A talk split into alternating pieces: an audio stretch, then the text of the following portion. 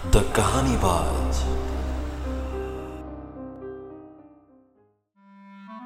नमस्ते दोस्तों। स्वागत है आपका द कहानीबाज के कहानियों में। हाजिर हूँ आपके साथ एक नई और बेहद ही मज़ेदार कहानी के साथ। हमारी आज की कहानी का नाम है बनारस टॉकीज। इस कहानी को लिखा है सत्य व्यास जी ने। ये तीन दोस्तों की कहानी है ये तीनों बनारस के बीडी हॉस्टल में रहते हैं। बहुत ही मज़ेदार कहानी है, जब आप सुनेंगे तो आपको पता चल ही जाएगा। कहानी सुनने से पहले आपसे एक आग्रह है कि आप कृपया इस कहानी को जब भी सुने तो ईयरफोन की मदद से सुने। क्योंकि बॉयज़ हॉस्टल की कहानी है तो थोड़ी बहुत गाली गलौज तो हो ही सकती है। ज़्यादा तो नहीं, थोड़ी बहुत। तो चलिए चलते हैं कहानी की ओर।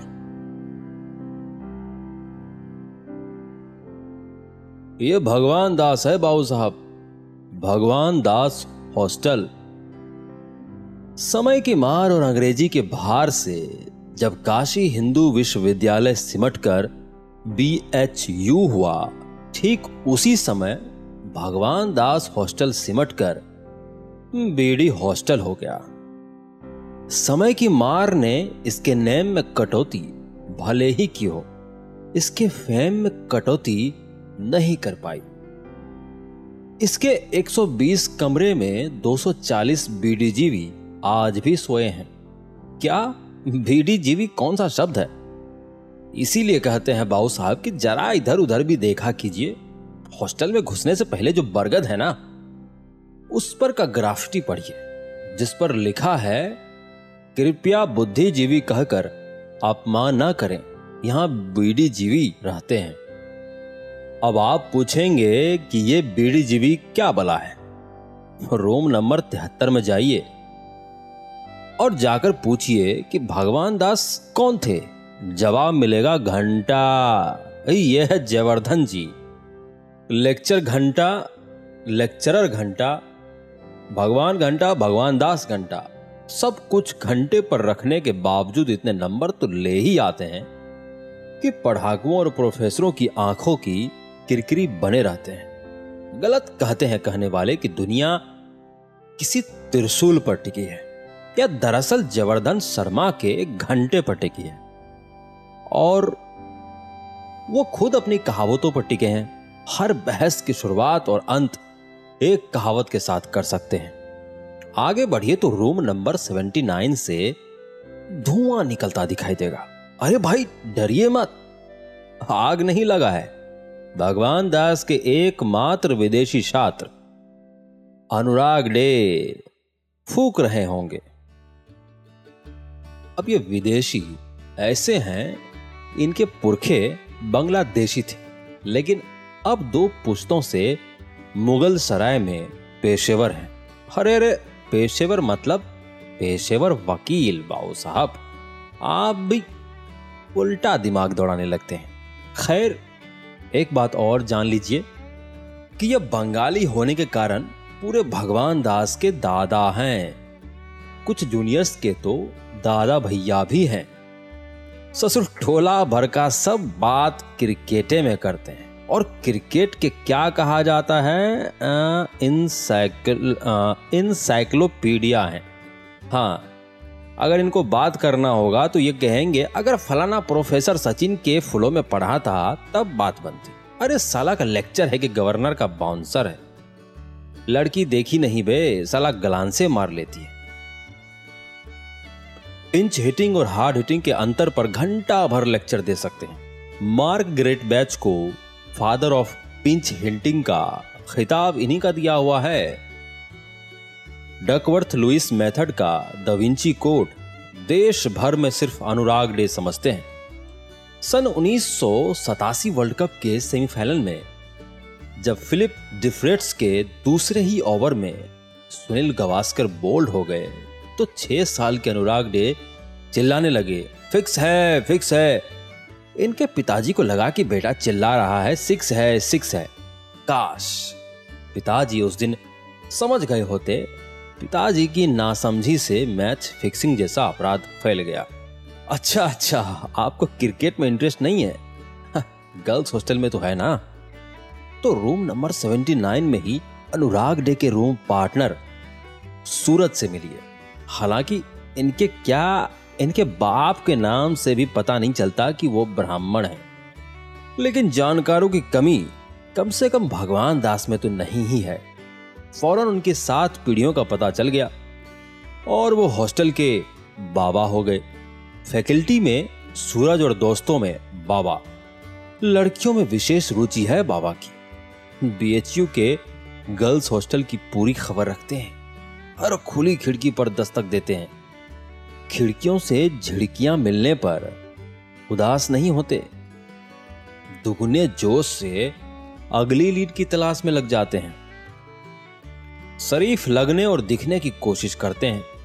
और हाँ, दुनिया का सबसे साहसिक कार्य करते हैं। कविताएँ लिखते हैं। ले बाऊ साहब, आपको क्या लग रहा है कि भगवान दास में पढ़ाई लिखाई साढ़े बाईस है? इसीलिए तो कह रहे हैं कि पूरी बात सुनिए। किस तरह से पढ़ना चाहते हैं? रात भर में पढ़ के कलेक्टरी करना है तो दुबे जी को खोजिए। राम प्रताप नारायण दुबे, जितना लंबा इनका नाम, उतना ही लंबा इनका चैनल। हर सेमेस्टर से पहले पेपर आउट होने की पक्की वाली अफवाह फैलाते हैं और हर एग्ज़ाम के बाद अपने रिलायबल सोर्स को दम पेल कर आते हैं। रूम नंबर पचासी। हाँ तो रात भर में कलेक्ट्री करना है तो दुबे जी को धर लीजिए। ज़्यादा खर्चा नहीं होगा, केवल रात भर जागने के लिए चाय पिलाइए। मन हो तो दिलीप की दुकान का ब्रेड पकौड़ा खिला दीजिए। दुबे जी, ऐसा बूटी देंगे कि बस जाके कॉपी पर उगल दीजिएगा। बस पास गारंटी। क्या? कैसा बूटी? अरे, वो उनका पेटेंट है। कहते हैं कि अगर देश उनसे खरीद ले तो देश का एजुकेशन सिस्टम सुधर जाए। फॉर्मूला वन नाम है उसका। फॉर्मूला वन मतलब एक चैप्टर पढ़ो और पाँच सवाल में वही लिखो।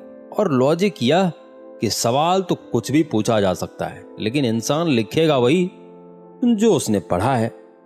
सो दुबे जी एक सवाल तैयार करते हैं और परीक्षा में पाँचों सवाल कराते हैं। ओहो, क्या आपको खाली पास नहीं होना है? नॉलेज बटोरनी है।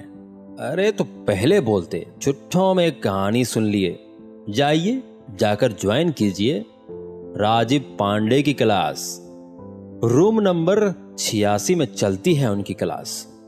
पढ़ा तो ऐसा देंगे कि लेक्चरर लोग उंगली चूसने लगेंगे। यूपीएससी के सब अटेम्प्ट खत्म हो जाने पर इन्हें कैवेली की प्राप्ति हुई। और पांडे जी लॉ करने आ गए।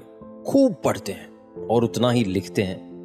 परीक्षा में अक्सर क्वेश्चन इसलिए छूट जाता है कि उनको पता ही नहीं लग पाता कि कितना लिखें। इसीलिए गलती से भी उनका नंबर मत पूछिएगा। खिसिया जाएँगे। परीक्षा हॉल में इस ससुर को खैनी नहीं मिलता है तो लिखिए नहीं पाते हैं। और अब जब पूछ ही लिए हैं तो सुनिए।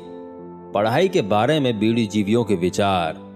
अनुराग उर्फ़ दादा, कीनिया हॉलैंड मैच, यानी वक्त की बर्बादी।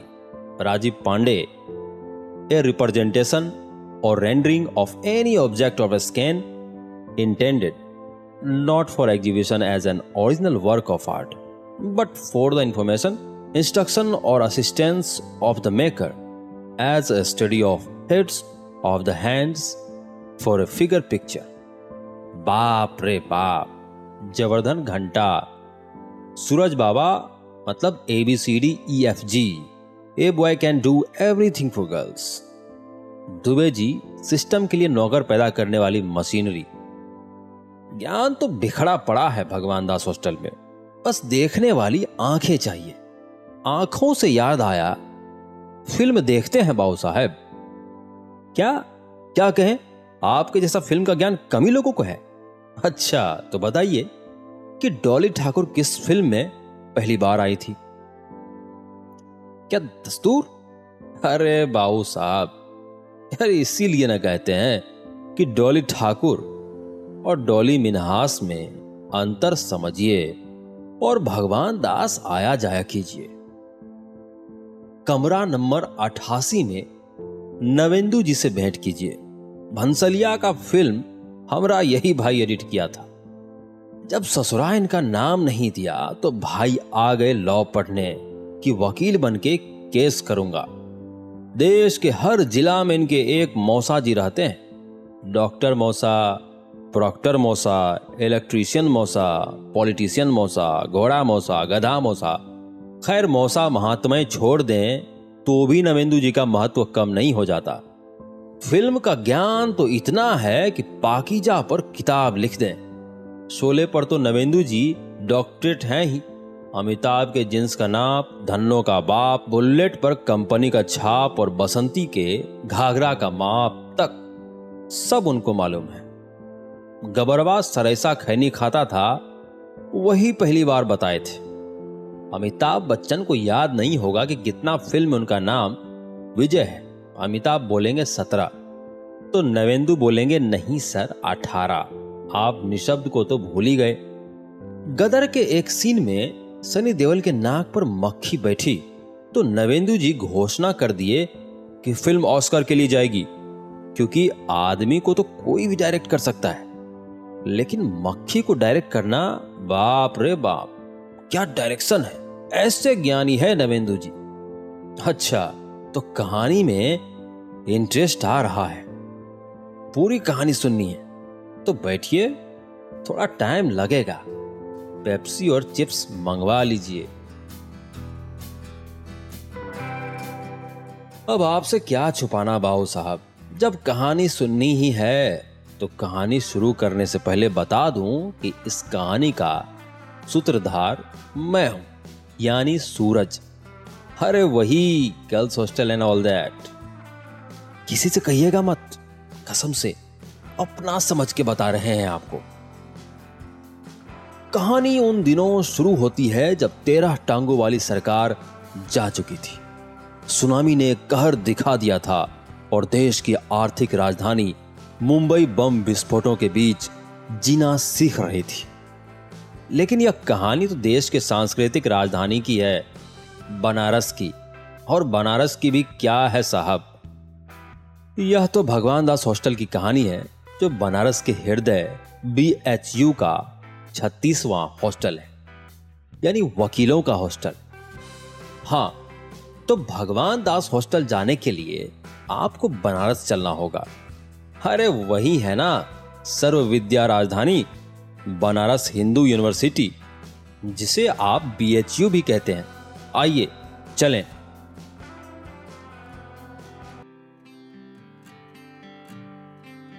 बनारस हिंदू यूनिवर्सिटी के भगवान दास हॉस्टल में आपका स्वागत। अगर आप देश के तीसरे सबसे अच्छे लॉ कॉलेज के पहले साठ स्टूडेंट्स हैं तो भगवान दास हॉस्टल आपके लिए है, नहीं तो आपके दोस्तों के लिए भी। एक दो दिन के शरण के लिए ना कभी भगवान दास को आपत्ति हुई, ना ही कभी भगवान दास के वार्डन सदाशिव राव मुरली सर को। देश के उन साठ स्टूडेंट्स में से हम तीन भी थे, जिनकी एक कहानी है। मैं यानी सूरज, जिसे दोस्त प्यार से बाबा भी कहते हैं, अनुराग उर्फ़ दादा और जबरधन हमारे मिलने की कहानी भी एक कहानी है। काउंसलिंग के दौरान मुझे इनकम सर्टिफिकेट की ज़रूरत पड़ी, जो मैं बाकी सर्टिफिकेट के साथ लाना भूल गया था। मुझे बताया गया कि उसके बिना एडमिशन नहीं मिलेगा। अब नए शहर में बाप ढूंढना वैसा ही है जैसा कनाडा में केशव पान भंडार ढूंढना। भारी कबाहट। अभी मैं परेशानी में टहल ही रहा था कि मेरे भगवान की नज़र मुझ पर पड़ी। मेरे भगवान, अर्थात अनुराग डे। फैकल्टी गेट पर सिगरेट फूंकते हुए उस तारनहार ने मुझसे पूछा, कोई परेशानी है? मैंने कहा हाँ भाई, देखो ना, मैं फादर का इनकम सर्टिफिकेट लाना ही भूल गया। अब यहाँ कह रहे हैं कि उसके बिना एडमिशन ही नहीं मिलेगा। मैंने पसीना अपनी तर्जनी से पोसते हुए कहा, बस, यही बदे इतना परेशान हो गुरु। बाबूजी का नाम बताओ। अनुराग डे ने अपने बैग से रजिस्टर निकालते हुए कहा श्री जयंत किशोर मैंने आश्चर्य से देखते हुए कहा, लो, साइन हो गया श्री जयंत किशोर जी का। हिंदी में कर दिए हैं, अब हो गया तुम्हारा काम पक्का। अब क्या लिखना है, वो भी बताना पड़ेगा। उसने साइन करते हुए बड़े आराम से कहा, नहीं नहीं, वो तो मैं लिख लूँगा, लेकिन यह गलत नहीं होगा, मैंने पूछा। गुरु, गलत दुनिया में एक ही चीज़ है, और वो है फेल्योर। और वैसे भी तुम कौन सा गलत डिक्लेरेशन दे रहे हो? इनकम तो सही लिख रहे हो ना? उसने कहा थैंक यू मैं अभी आता हूँ। इसे जमा करके बाय द वे मेरा नाम सूरज है, मैंने कहा। और मेरा नाम अनुराग डे, उसने कहा। डे? मतलब बंगाली? मैंने पूछ लिया। जवाब में वह सिर्फ़ हंस दिया। क्या मैं तुम्हें दादा बुला सकता हूँ? मैंने पूछा। कुछ कहो गुरु, तुम्हारी जवान तुम्हारी मर्ज़ी। राजा बनारस हो। दादा ने हँसते हुए कहा, अभी हम बात कर ही रहे थे, तभी एक और लड़का परेशान परेशान फिरता हुआ दिखाई दिया। कभी वह दौड़कर काउंसलिंग रूम में जाता, कभी डीन के कमरे में। दादा ने इसी बीच उसे रोककर पूछा, कोई परेशानी है? हाँ यार, देखो ना, मैं फादर की इनकम सर्टिफिकेट लाना ही आ... उसके इतना कहते ही हम दोनों ठठाक कर हंस पड़े। उसे भौचक्का देखकर दादा ने मुझसे कहा, तुम जाकर अपना प्रोसीड्योर पूरा करो। तब तक हम इनको बाप बनाने का प्रोसीड्योर बताते हैं। ओके मैंने जाते वक्त उस लड़के से कहा, मेरा नाम सूरज है और तुम्हारा? जवर्धन शर्मा, उसने कहा, अंग्रेज़ी में एक कहावत है birds of same feather flock together शायद इसलिए काउंसलिंग के दौरान ही हम तीनों मिल गए थे। हमें बताया गया कि हमारा हॉस्टल होगा भगवान दास हॉस्टल यानी बीडी हॉस्टल एक रूम में दो लोग ही रह सकते थे। पहले दादा ने पार्टनर बनाने का ऑफ़र दिया सो हम पार्टनर बन गए। रूम नंबर 79 हमें अलॉट हुआ।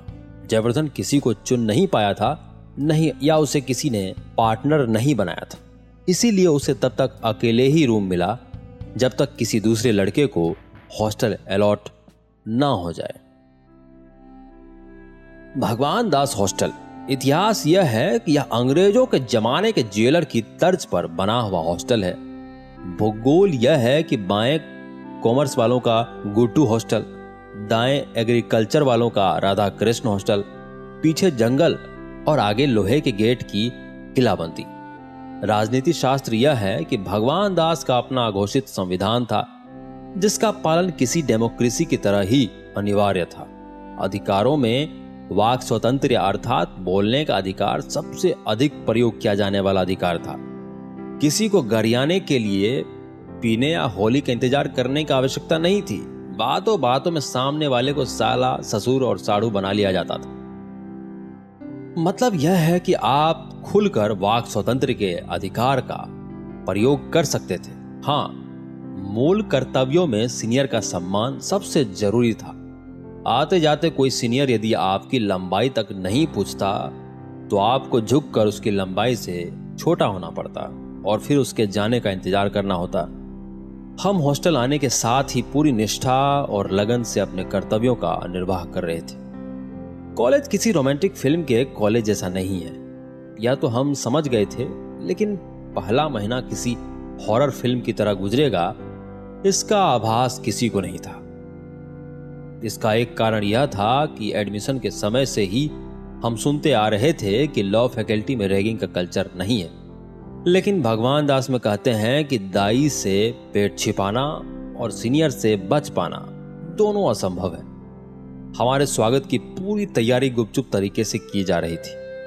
रैग का बनारसी संस्करण था रगड़, जो आज शाम ही हम पर आजमाया जाने वाला था।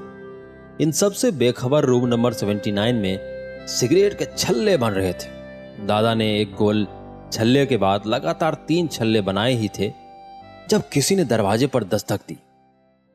कौन है? दादा ने वार्डन के डर से सिगरेट फेंकते हुए कहा। जवाब में दरवाजे पर जरा तेज दस्तक हुई। दरवाज़ा खुला है, मैंने रूम में टेलकम पाउडर छिड़कते हुए कहा, ताकि सिगरेट की गंध कम हो जाए। लेकिन अब की बार जब कोई नहीं आया तो मुझे लगा कि कोई शैतानी कर रहा है। अब जबरधनमा है, वही नौटंकी कर रहा है, मैंने दादा से कहा। भौसड़ों के पसारोगे नौटंकी, दरवाज़ा खुला है आते कायनो बे तुम्हारे चक्कर में साला सिगरेट फेंक दिए, दादा ने चिल्लाते हुए कहा। सूरज और अनुराग डे आप दोनों ठीक छह बजे, यानी अब से पंद्रह मिनट बाद, कॉमन रूम में पहुंचिए। आज आपका एंट्रो है, बाहर से आती एक रोबीली आवाज़ ने हमारे जोश और होश दोनों में बर्फ़ मिला दिया। कौन था भाई? मैंने फुसफुसाते हुए पूछा। सीनियर्स, हमारा रेगिंग राउंड शुरू होने वाला है, दादा ने धीरे से कहा। क्या रैगिंग? लेकिन यहाँ तो होता नहीं है, मैंने डर छुपाते हुए कहा। जहाँ सीनियर्स हैं, वहाँ रेगिंग है बेटा, दादा ने टी शर्ट पहनते हुए कहा। लेकिन गेट पर तो लिखा था कि यह एंटी रैगिंग जोन है, मैंने रुआनसी आवाज़ में कहा। गेट पर तो यह भी लिखा है कि एंटी स्मोकिंग जोन है। तो क्या हम फूक नहीं रहे थे? और अब तुम रोने मत लग जाना। आराम से जाएँगे। जो बोलेगा भाई लोग, बिंदास करना है। वैसे भी रात है और यहाँ हम सब बॉयज़ ही हैं। दादा ने ढाढ़स बांधते हुए कहा, हम सुने हैं, हीटर पर सुसु करने को कहता है सब। मेरा डर अब आवाज़ में आ गया था। अब हीटर पर कराए, चाहे लीटर भर कराए। करना तो पड़ेगा गुरु। चलो, चला जाए। भोलेनाथ का नाम लेके। दादा ने दरवाज़ा खोलते हुए कहा, बाहर निकलने पर मालूम हुआ कि रगड़ाई के कुछ नियम है। लॉटरी के अनुसार एक दिन में पाँच जूनियर्स को ही रगड़ा जाएगा। हमारे अलावा आज लॉटरी जीतने वाले अन्य लोग थे। जवर्धन शर्मा, नवेंदु जी और राम प्रताप नारायण दुबे, अर्थात दुबे जी, जो बेसब्री से बाहर घूम रहे थे, रगड़ के नियम नवेंदु जी ने ही बताए। क्या पूछेगा सब? कुछ आइडिया है? जवर्धन ने बेतुका सवाल किया। डाटा इंटरप्रेशन रीजनिंग और थोड़ा सा जनरल अवेयरनेस, चूतिया जैसे सवाल मत करो। दादा ने सवाल के माकूल जवाब दिया। अरे कुछ भी पूछ सकता है। हम होली फ़िल्म में देखे थे रेलिंग पर चलने को भी कह सकता है। आमिर खान का पहला फ़िल्म था होली। नवेंदु जी ने पहले ही मुलाकात में ज्ञान का पिटारा खोल दिया। चलिए ना, आप तो मैच से पहले ही वॉक ओवर दे रहे हैं। देखिए तो सूरज का हाल बेचारा तीन अंडर पैंट पहन लिया है।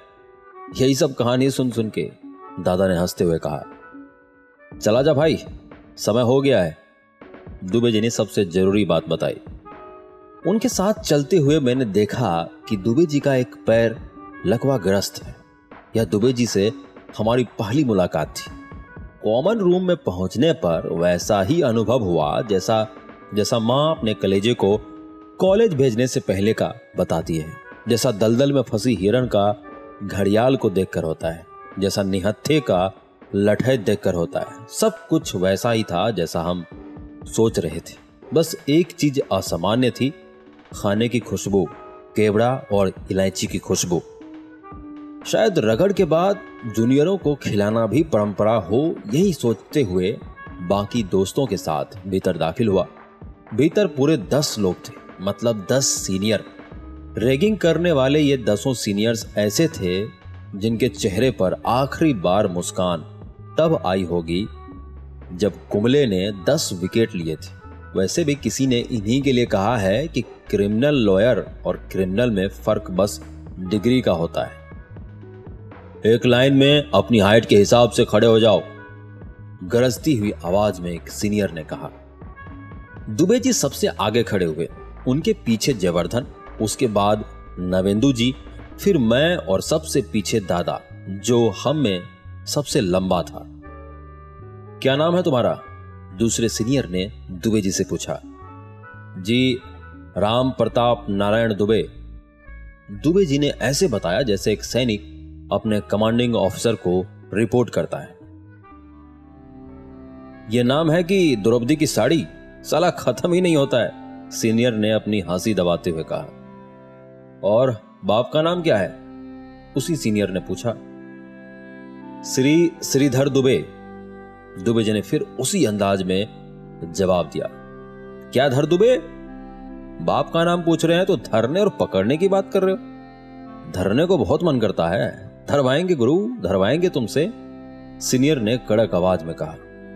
नहीं सर, मेरे पिताजी का नाम ही श्रीधर दुबे दुबे जी ने अब फौजी अंदाज छोड़कर लगभग मिमियाते हुए कहा, साला बेटा का नाम हनुमान की पूछ। और बाप का नाम हिटलर की मोच। एक खुश मिजाज लग रहे सीनियर ने तुकबंदी करते हुए कहा, बहुत नाइंसाफी हुआ है गुरु तुम्हारे साथ। मतलब जिसके बाप का नाम इतना छोटा हो, उसके बेटे का नाम इतना बड़ा? गलत हुआ है कि नहीं तुम्हारे साथ? बोलो। जी, दुबे ने बस इतना ही कहा।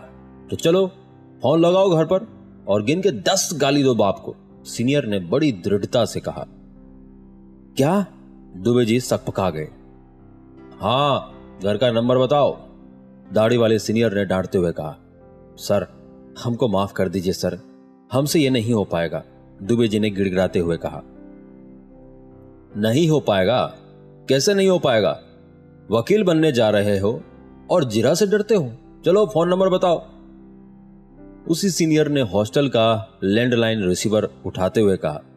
दुबे जी ने बहुत मिन्नतें की और उन्हीं मिन्नतों के बीच टेलीफोन नंबर भी बताया।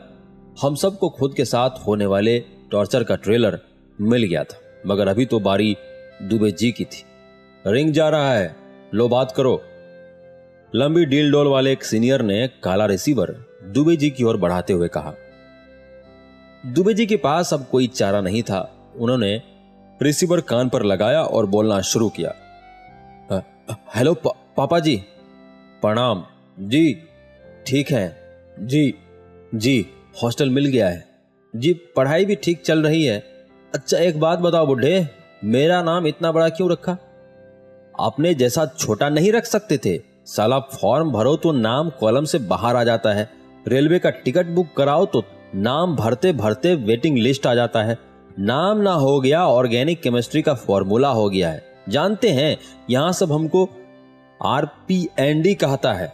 जैसे डीडीटी है, वैसे आरपीएनडी लेकिन आपको क्या? आप बस निखट्टू जैसा चार आदमी को बैठा के अटल का चुनाव से लेकर पटल का भाव तय कीजिए।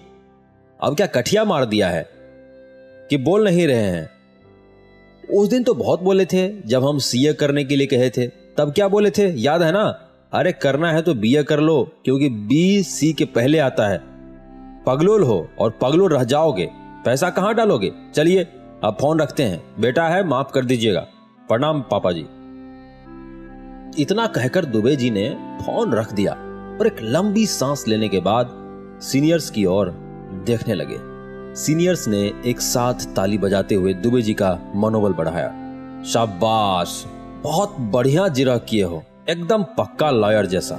बस एक कमी रह गई कि गिन के दस नहीं दिए। कोई बात नहीं, तुम्हारा क्लास खत्म। उधर जाके दाढ़ी वाले बाबा के दाढ़ी में पका हुआ बाल गिनो। एक सीनियर ने दाढ़ी वाले सीनियर की ओर इशारा करते हुए कहा, दुबे जी बिना कुछ बोले उधर बढ़ गया। आँखों की सुई अब जवर्धन की तरफ़ आकर थम गई थी। तुम आ गया आओ, नाम बताओ अपना। एक सीनियर ने कहा जवर्धन जवर्धन क्या? सीनियर की दिलचस्पी उसका उपनाम जानने में थी। जवर्धन शर्मा जवर्धन ने बताया। शर्मा कहाँ से हो? मतलब घर कहाँ है? शायद टाइटल से कुछ खास पता नहीं चल पाया था। पटना से जयवर्धन अब थोड़ा कंफर्टेबल महसूस कर रहा था। पटना में कहाँ से सीनियर की उत्सुकता अब बढ़ती जा रही थी। आशियाना नगर, जयवर्धन ने लॉस एंजलिस की तर्ज पर कहा। राजा बाज़ार के आसपास सीनियर ने अब और उत्सुक होकर पूछा, अब इतना डीप है घुस रहा है? हुआ की शादी करनी है का? दाढ़ी की बाल गिनवाता सीनियर ज़ोर से चिल्लाया। तुम सरोज चुप रहो। देश के भविष्यों से दाढ़ी का बाल गिनवा रहे हो और बात करोगे क्रांति की? सीनियर ने दाढ़ी वाले सीनियर से कहा और फिर जवर्धन की ओर मुखातिब हुआ। हाँ तुम बताओ, राजा बाज़ार के आसपास? हाँ राजा बाज़ार से दाहिने जवर्धन ने कहा। अरे तो पहले क्यों नहीं बताए गुरु? तुम तो जवारी के हो। इधर बैठो, कुर्सी पर। रबड़ी लाओ बे रकसबा ये तो मोहल्ले का निकल गया। और बताओ गुरु, पटना में सब ठीक? सीनियर ने जवर्धन को कुर्सी पर बैठाते हुए कहा। जवर्धन ने भी कुर्सी पर बैठते वक्त हमें ऐसे देखा जैसे उसको कोई जुगाड़ मिल गया है। और अब वो हमारी भी रगड़ कम करवा ही देगा। सब ठीके है पटना में भी। जवर्धन बिहार के मुख्यमंत्री की तरह बोला, लो, रबड़ी खाओ। और ये बताओ, यहाँ कैसे आ गए? सीनियर ने दूसरे सीनियर के हाथ से रबड़ी लेकर जवर्धन को देते हुए कहा, मैं मीठा नहीं खाता। जबरदन अब यह भी भूल गया था कि उसे सीनियर को सर भी कहना है। अरे, यह मीठा थोड़े है। भोले बाबा का प्रसाद है। अब तो तुम बनारस आ गए हो। या भोले बाबा की नगरी है। प्रसाद समझ के खा जाओ। सीनियर ने बड़े प्यार से कहा, भोले बाबा का प्रसाद मतलब भाँग। यह बात बनारसियों के लिए कोई गूढ़ रहस्य नहीं। है जिसे खाना है, वो प्यार से स्वीकार कर लेते हैं, और जिसे नहीं खाना, वह और भी प्यार से इनकार कर देते हैं। कोई ज़बरदस्ती नहीं। ज़बरदस्ती बनारस का स्वभाव ही नहीं है, मगर यह बात उन पर लागू है, जो बनारस का स्वभाव जानते हैं। जिन्हें बनारस आए हुए अभी एक पखवाड़ा भी नहीं गुजरा, उन्हें बनारस की शब्दावलियों से परिचित होने में समय तो लगेगा। जबर्धन उन्हीं में से एक था। यह ट्रैप था और जबर्धन इसमें फंस गया था। आप कहते हैं तो खा लेता हूँ जबरदन ने एक चम्मच रबड़ी खाते हुए कहा। अच्छा अब जब इंट्रो में आ गए हो तो एक दो सवाल का जवाब दे दो। नहीं तो सब कहेंगे कि हम क्षेत्रवाद किए, सीनियर ने कहा। हाँ सर, पूछिए ना जबर्धन अब तक आधी कटोरी रबड़ी खा चुका था। अच्छा बताओ तो बनारस नरेश का महल बनारस से बाहर क्यों है? सीनियर ने जबरदन के हाव भाव को पढ़ते हुए पूछा। हम हम ने, हम नहीं जानते हैं सर जवर्धन ने पूरी कटोरी रबड़ी साफ़ करते हुए कहा। उसका गला सूखने लगा था। क्योंकि बनारस के राजा भोलेनाथ और एक जगह पर दो राजा नहीं रह सकते इसीलिए काशी नरेश का महल गंगा पार रामनगर में है। समझे? सीनियर ने समझाते हुए कहा हाँ ओ मतलब कि थोड़ा पानी मिलेगा भैया? जयवर्धन की ज़ुबान लड़खड़ाने लगी थी। हाँ हाँ पानी भी मिलेगा। पहले एक सवाल का जवाब दो कि विश्वनाथ जी का मंदिर कौन बनवाया था? सीनियर ने कुटिल हँसी हँसते हुए कहा सारे सीनियर अब जयवर्धन के आसपास जमा हो गए थे। आ, हमको नहीं हमको नहीं मालूम। पानी पानी पानी है क्या? जयवर्धन अब लगभग छटपटा रहा था। उसे प्यास लग रही थी। भाँग अपने असर से पहले पानी चाहती ही है। अहल्याबाई होलकर सीनियर ने बताया अच्छा अब आखिरी सवाल। देखो, इसका जवाब ज़रूर देना। पटना के इज़्ज़त का सवाल है। विश्वनाथ मंदिर कहाँ है? तारे बाप के बगान में। भोसड़ी वाले तब से पानी मांग रहे हैं तो सवाल पेले रहे हो, जयवर्धन ने झल्लाते हुए कहा। अचानक हुए इस भंग के असर को देखकर पहले तो सीनियर सख्ते में आ गए, लेकिन फिर उन्होंने खुद को संयत किया और मज़ा लेने लगे। भंग खिलाने का उद्देश्य ही मज़ा लेना था। भाँग अपना काम बखूबी कर रही थी। जबरदन कुर्सी से उठते ही पानी ढूँढने लगा। कॉमन रूम के कोने में रखी पानी की बोतल को मुँह से लगाकर जब वह आधी बोतल पानी पी गया, तब बोला, सवाल पूछने का बहुत शौक है तुमको? हम पूछे सवाल। बोल तो भोसड़ी के अकबर प्याज खाता था। जवाब देने के बजाय सीनियर्स हंस रहे थे। यही शायद जयवर्धन की रगड़ थी, लेकिन वह अभी समझने की स्थिति में कहाँ था? वह खुद में ही बड़बड़ाए जा रहा था। सवाल पूछने चले हैं। गांड में गु नहीं मायरे हगब साला चार दिन आए नहीं हुआ बनारस में। खुद को बनारसी समझने लगे। दो बार सर सर क्या बोल दिए, सिर पर चढ़ गए। दो साल पीओ की तैयारी में नहीं मराए होते तो तुम्हारे सीनियर होते, आज और खोद रहे होते तुम्हारी। पानी नहीं देंगे। अरे सैदपुर हॉस्टल में तुम्हारे जैसे नौछटिए पानी भरते थे हमारा। तीन बार की सलामी अलग जबरदन धुत होता जा रहा था। रबड़ी खिला के क्या समझते हो? खरीद लियो। जो कहोगे जो कहोगे वही करेंगे। नहीं करेंगे। देखो देखो, तुम गाली देकर ठीक नहीं कर रहे हो, एक सीनियर ने छेड़ते हुए कहा। गाली? तुम लोग गाली सुनने का काबिल कहाँ हो? तुम लोग तो खाली ताली बजाकर थाली पीटने लायक हो। उखड़े बाल ना नाम बरियार खान जबरदन अब भाँग के नशे की उस अवस्था में था जहाँ ज़ुबान जहन का साथ देना छोड़ने लगती है। उसकी बातें अब उसके मुँह में ही उलझ रही थी। अच्छी बात यह हुई कि भाँग ने उससे होड़दंग नहीं करवाई। वह उंगने लगा था, उखड़े बाल ना नाम बरियार खान, उखड़े बाल ना, नाम बरियार खान। यह लाइन वह तब तक रटता रहा जब तक वह थक कर गिर नहीं गया। उसके गिरते ही उसे कॉमन रूम के एक कोने में बोरियों पर सुला दिया गया।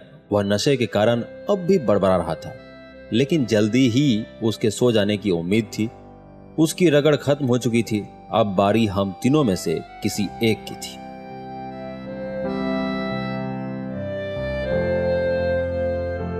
हमारी आज की कहानी में बस इतना ही। मैं आशा करता हूँ कि यह कहानी आपको काफ़ी मज़ेदार लगी होगी। अगर यह कहानी आपको वाकई में अच्छी लगी हो तो हमें अवश्य बताएँ। अभी इस कहानी के, यानी बनारस टॉकीज के और भी एपिसोड्स बाकी हैं। तो बने रहिएगा हमारे साथ, सुनते रहिए द कहानीबाज। धन्यवाद।